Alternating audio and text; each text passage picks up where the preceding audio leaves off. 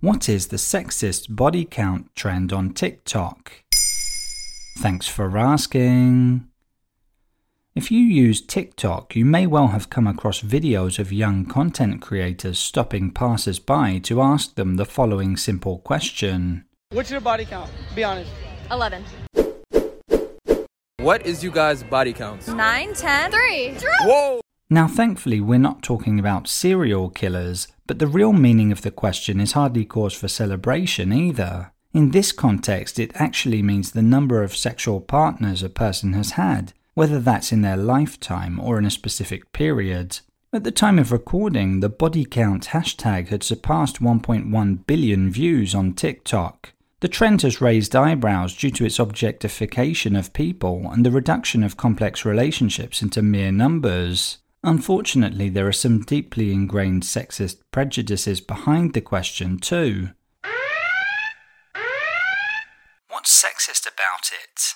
The thing is, the reactions to women's and men's respective body counts often aren't the same. Women are far more harshly judged for their prior relationships, and in particular for their number of sexual partners. These biases certainly aren't new, but it seems that even well into the 21st century they haven't really weakened, and are even gaining renewed interest on social media. It's not uncommon to see pure misogynistic insults transform into dubious pseudoscientific theories. For example, some social media posters have promoted the baseless idea that women have a finite supply of oxytocin in their bodies, and that each time they have sex with a new partner, they get closer to running out completely.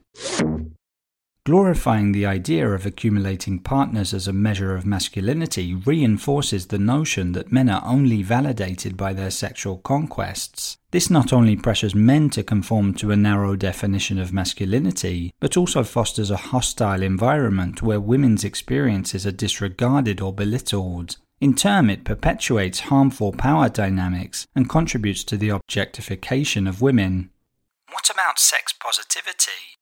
Writing for EvieMagazine.com in August 2022, Luna Salinas called the body count trend alarming and argued that it shows just how far we've fallen as a society. Her article suggested that many women have sex primarily for validation, and that sexual promiscuity often comes from wanting to cope with negative feelings. Many online commenters have suggested that body counts shouldn't really matter. It's certainly true that shaming someone over their past isn't going to do any good. After all, that person can't go back and change the number of partners they've had. But that doesn't seem to stop people of both sexes being curious about a partner's body count before committing to a serious romantic relationship.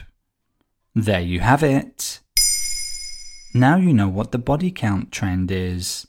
In under three minutes, we answer your questions and help you understand the true meaning behind the trends, concepts, and acronyms that are making headlines. Listen along and you will really know for sure.